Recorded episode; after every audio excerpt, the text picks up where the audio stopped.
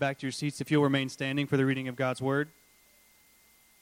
You might notice in front of you uh, there's uh, some new Bibles there and a different translation. That's the one that Todd will be preaching out of. And so you'll notice on the screen when the uh, actual verses come up, there's a page number there. So if you guys would like to, you can turn to that page number in that Bible. And so it's in 1 Samuel chapter 18, starting in verse 6. And it says this As they were coming home, when David returned from striking down the Philistine, the women came out of all the cities of Israel, singing and dancing to meet King Saul, with tambourines, with songs of joy, and with musical instruments. And the women sang to one another as they celebrated Saul has struck down his thousands, and David his ten thousands. And Saul was very angry, and this saying displeased him.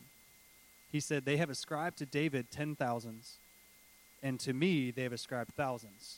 And what more can he have but the kingdom? And Saul eyed David from that day on. The next day, a harmful spirit from God rushed upon Saul, and he raved within his house while David was playing the lyre, as he did day by day.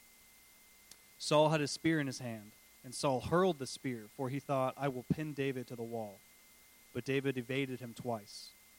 Saul was afraid of David because the Lord was with him, but had departed from Saul. So Saul removed him from his presence and made him a commander of a thousand.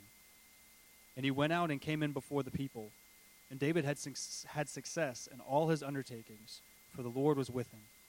And when Saul, when Saul saw that he had great success, he stood in fearful awe of him.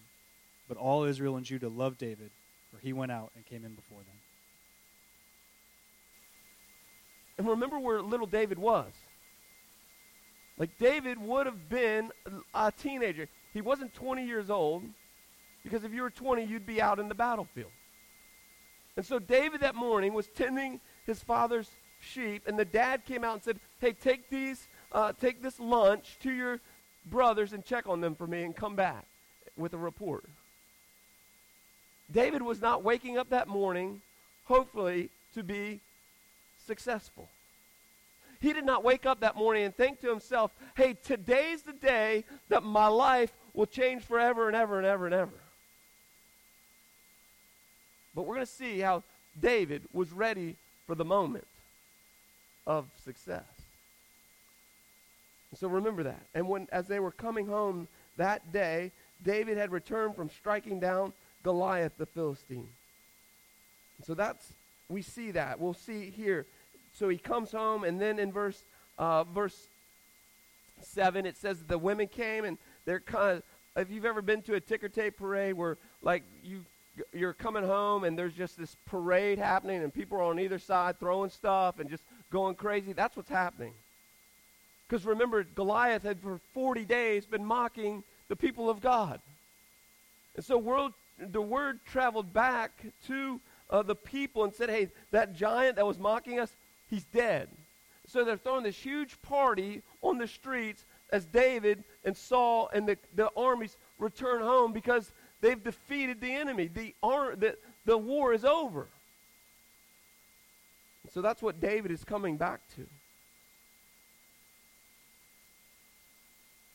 And it says this And the women came out of, of, the, of all the cities in Jerusalem, of, of Israel, singing and dancing to meet Saul with tambourines and songs of joy, with musical instruments. And the women sang to one another as they celebrated. Saul has struck down his thousands and David his ten thousands. And so we see in the moment. Remember, the moment was David had left his father's sheep, no applause, no entourage, no party, no anything, kills the giant and comes home to this huge celebration where these ladies are shouting his name. You remember that same morning, nobody knew who he was. Nobody knew who David was that morning but his dad. And he returns home that afternoon, and the whole world knows who he is. Now, I don't know about you, that's never happened to me in my entire life where I woke up one morning and that afternoon, the whole world knows me. We, we see that happen. That, that happened a few months ago.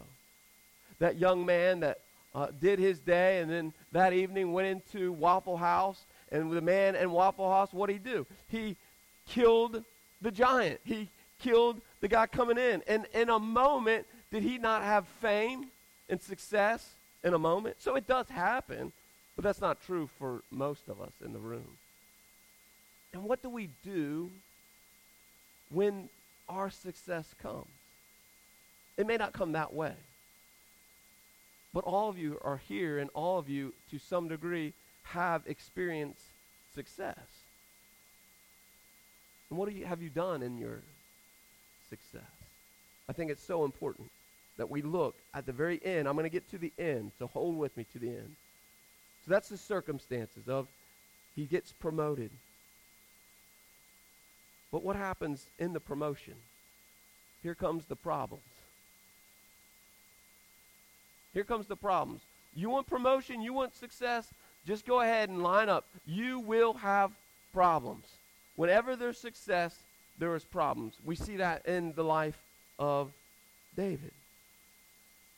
So here he comes. He's walking down the street. The women are shouting his name, and they really come out to shout for Saul if you read the passage correctly. They're not coming to praise David. It says the women came to meet who?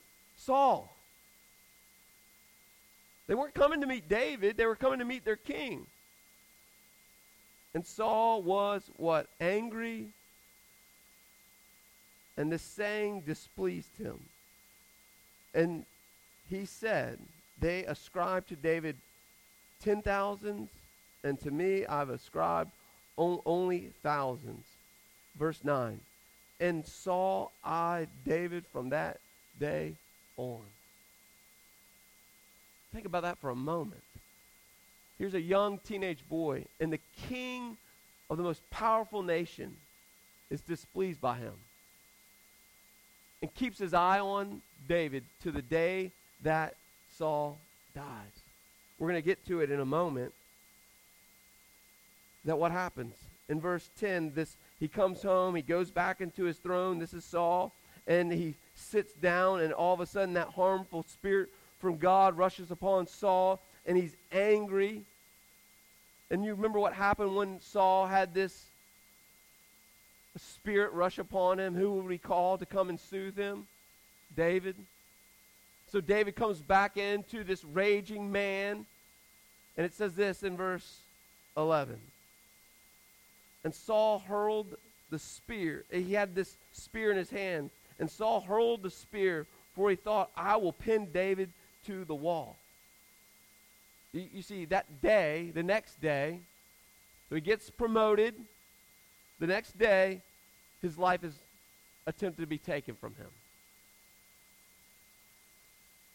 Think about that for a moment. He, he's going to have problems. And he's going to have problems with Saul the rest of his life. And so if you really want success, just know that problems are coming. Anyone ever experienced that? You get this job promotion, and then everyone in the job is, hates your guts because you got the promotion. But you can't celebrate with me? Like, once you get that promotion, aren't you like your head put on the chopping block? Well, that's what's going to happen with success. That's what happens with David. David didn't, didn't sign up and say, hey, give me success and give me problems. But problems come. But not only that, we'll see, skip down all the way to verse 30. What, what happens here now, the rest of it, uh, David is put in charge of all. I'll get back to the passage. But we see in verse 30 something happens. He gets promoted, he has problems.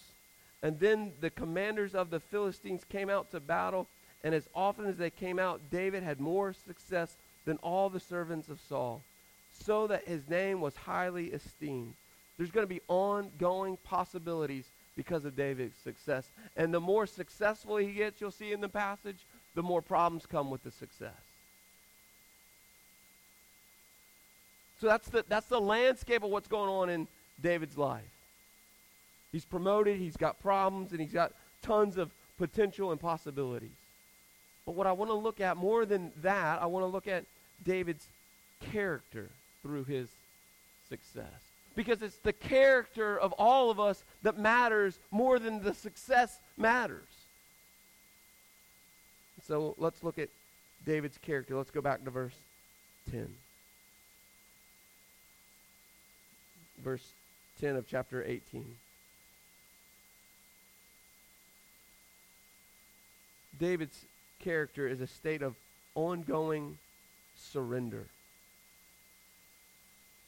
Remember, the eyes of Saul are on, locked in, honed in on David. And the next day, the harmful spirit of God rushed upon David, and he was raging within his house while David was in the house playing for Saul to calm him, him down. And Saul had a spear in his hand. Verse 11. Remember that David stays surrendered. And Saul hurled the spear, for he thought, I will pin David to the wall. Catch the last part of verse 11. But David evaded him how many times? Twice. Now, I don't know about you, brothers and sisters, but if some crazy maniac throws a spear at me, I'm out. You throw a rock at me, I'm out. You kick me, I'm out.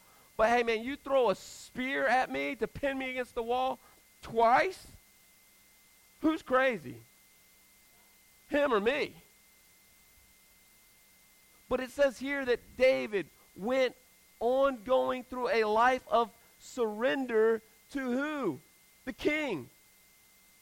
His job was to play that instrument to soothe the heart of Saul. I'm telling you, if you throw a spear at me, I'm out of the kingdom. I'm not coming back. But it says he threw the spear. That means Saul went and got the spear and threw it at him again. And David stayed in the heart of surrender.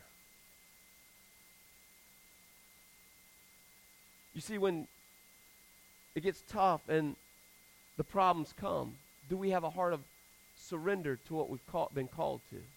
You see, David was called to play that instrument for the king. And I wonder about you, and I wonder about me in my life when those problems come. I think, man, I want the easy way out of this. Anyone else in the room? Man, I want. I, I ain't doing that. It's crazy. But do I remember what I've been called to? I'm going to get to who he was called to in a moment. But if you have a job, you're called to the job, not because your boss has put you in that place, but you've got to remember who's called and put you in that place. So when the problems come, you can stay surrendered. We see again in verse, not only did he stay surrendered, but he stayed steadfast in doing it. There's this steadfastness in David's success when the problems came. He kept playing over and over and over and over again. We'll see in the passage, in the story, that, that this man wants to kill David, not just this one time, but over and over and over and over and over again.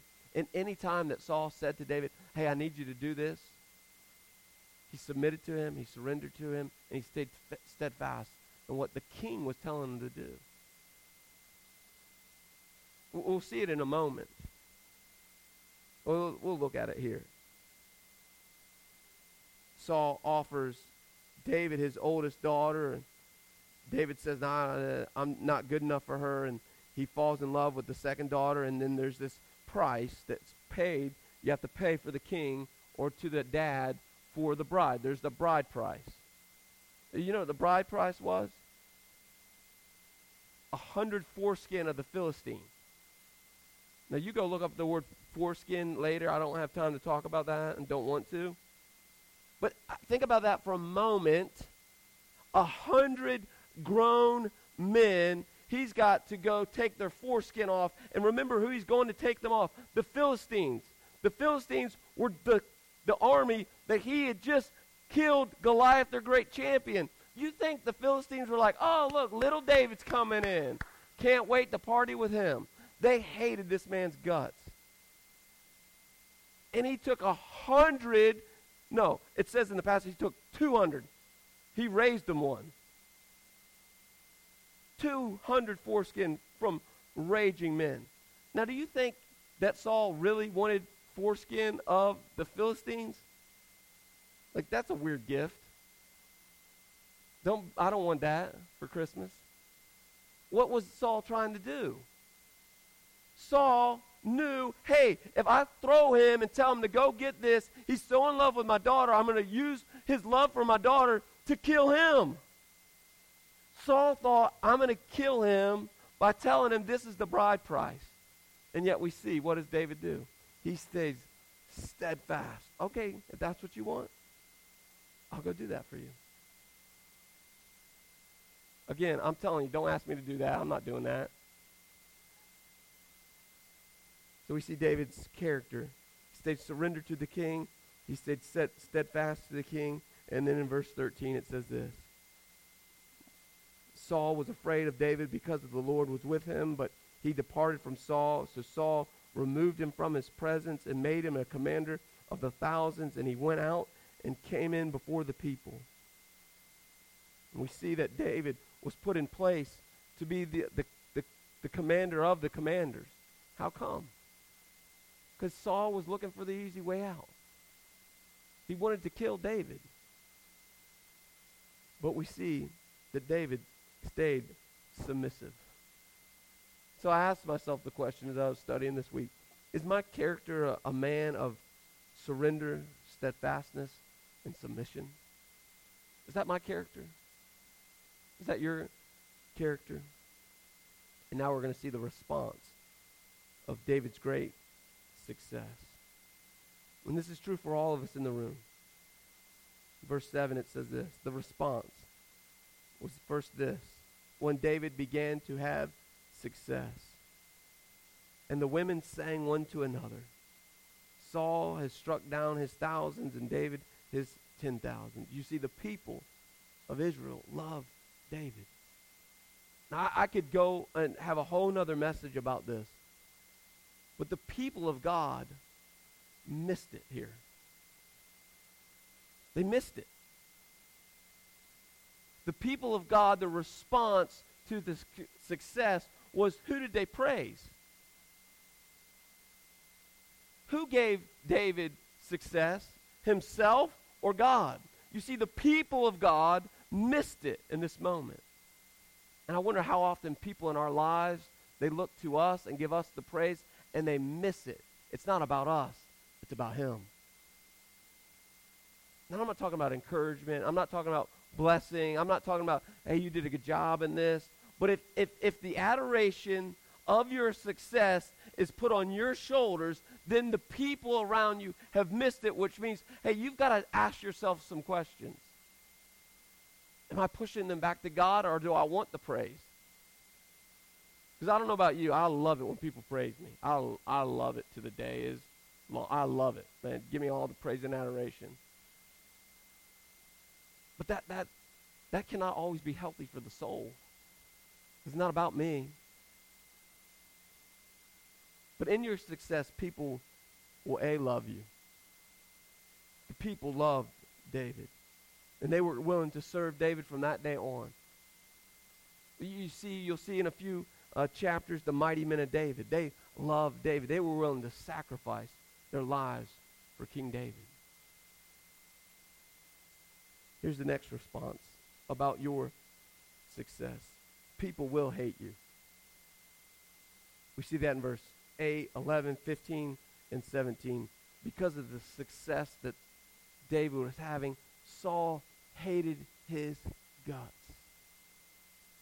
And so if you're having success, just know the people will hate you. We, we must see, and we must have the same response that David did that day. Let's go to verse 17, 18, and 19. So here's all this success that's coming David's way, and Saul wants to give David uh, twofold. He wants to give him the wife, but he also wants to kill him. But there is a price that David is getting, a prize that David's getting. It's a wife. It says this, and then Saul said to David, Here's my, my oldest daughter. I give her to you for a wife. Only be, only be vigilant for me and fight for the Lord's battle. For Saul thought, Let my hand be not be against him, but the hand of the Philistines be against him. And this is David's response. y- you remember, David is still not an heir to the throne.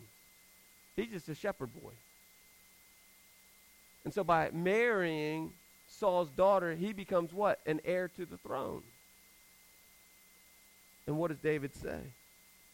And David said to, Saul, Who am I? And who are my relatives, my father's clan in Israel, that I should be the son in law to the king? You see David's response in his success?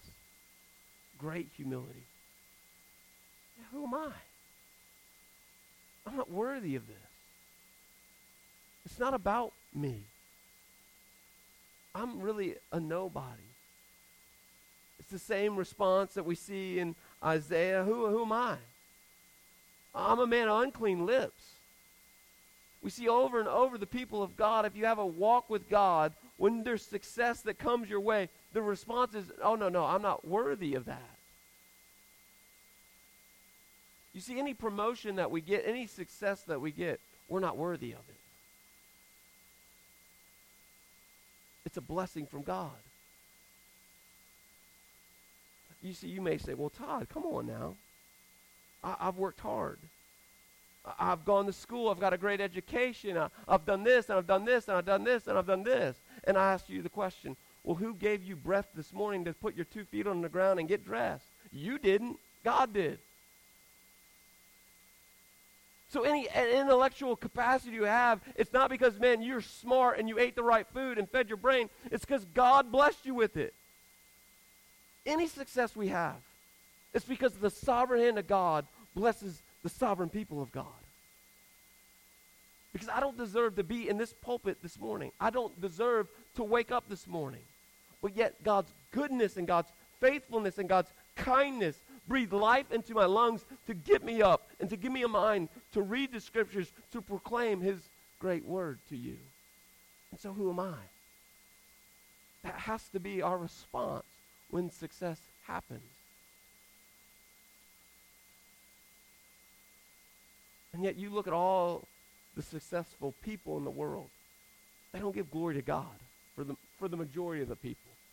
You're not going to hear Bill Gates talking about the goodness of God.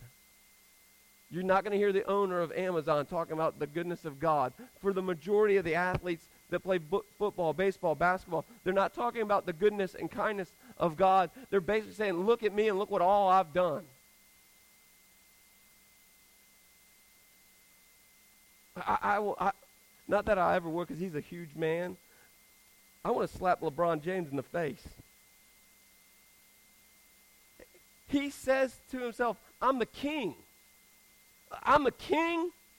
What? Dude, you're a six foot six dude that can put a that can dunk a basketball. I hope you can dunk a basketball at six foot six. Like that ain't special. He says, I'm the king. No, there is one king, and dude, you ain't it. The king gave you your abilities. He gave you your height. Gave you all that you had to put a little basketball in a little rim. Man, you are successful. And yet David says, man, I, am not, I'm not worthy of that. I'm not worthy of what you're giving me, Saul. I say to you, more probably the teenagers in the room, any success you have from here on out isn't because of you. It's because of the goodness and the graciousness of God. And I pray you stay humble and give adoration to Him and Him alone.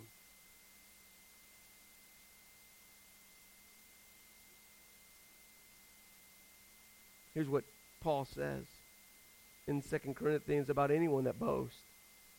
He says, For it is not the one who com- commands himself who is approved, but is the one whom the Lord commands who is good.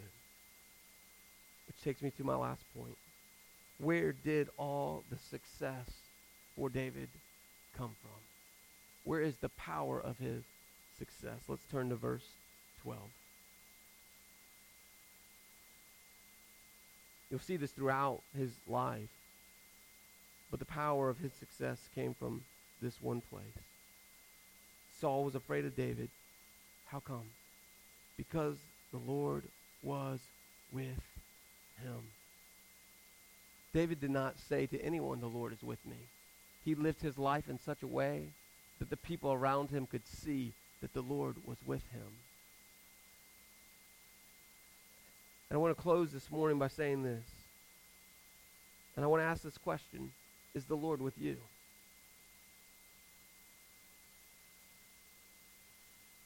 Have you surrendered your will and your life over to the Lord, the King of the universe? You see, because you could leave here and you may be successful in all that you do from this place out. You, you may rise to the ranks of, of being the CEO of your company. You may leave here and you may uh, take on and become the, one of the greatest football, basketball players there is. I don't know. And you could have all the success and you, you could be the next millionaire. You could be the next bill gates. But i promise this none of that matters. Worldly success does not matter in the kingdom of god you cannot go into heaven and say to the king of kings the lord of lords well look at my pocketbook hey look at all that i gave away Look at all these great things I've done in society to help society be better. If the King of Kings, the Lord of Lords, looks at you and says, Hey, you were never with me and I was never with you, it doesn't matter. So I ask the question you have eternal success? And there is only one way to that. It's through the finished work of Jesus Christ. Here's, here's the great beauty of this as I've been studying David. I'm not David in this passage. I'm Saul. If, I, if, if David's the king, he's the representation of Christ. I am not that, which means there's only one other dude in the story. That's Saul, which means, man, in and of myself, I want to kill the King of Kings while I was still an enemy. It says.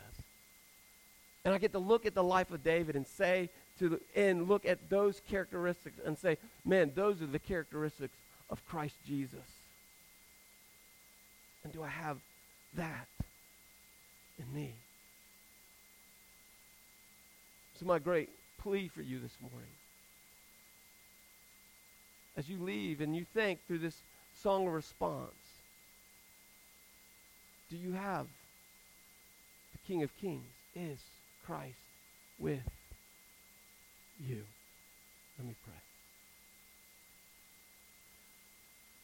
God, the great promise in all of this is that every single one of us can have success.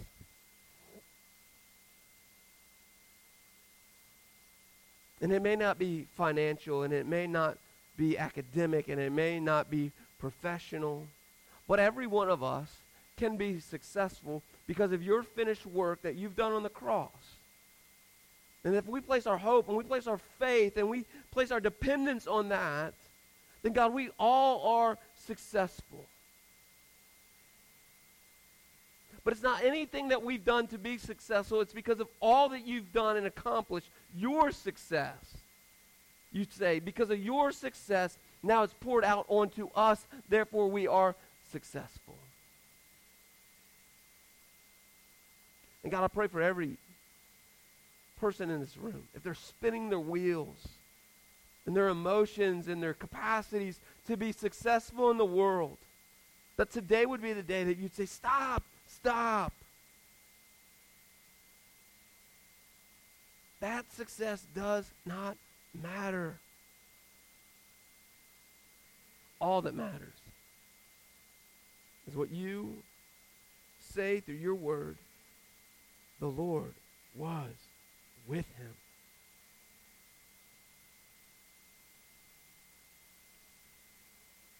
And he went out and was successful wherever he went. That's because of you and you alone, Lord Jesus.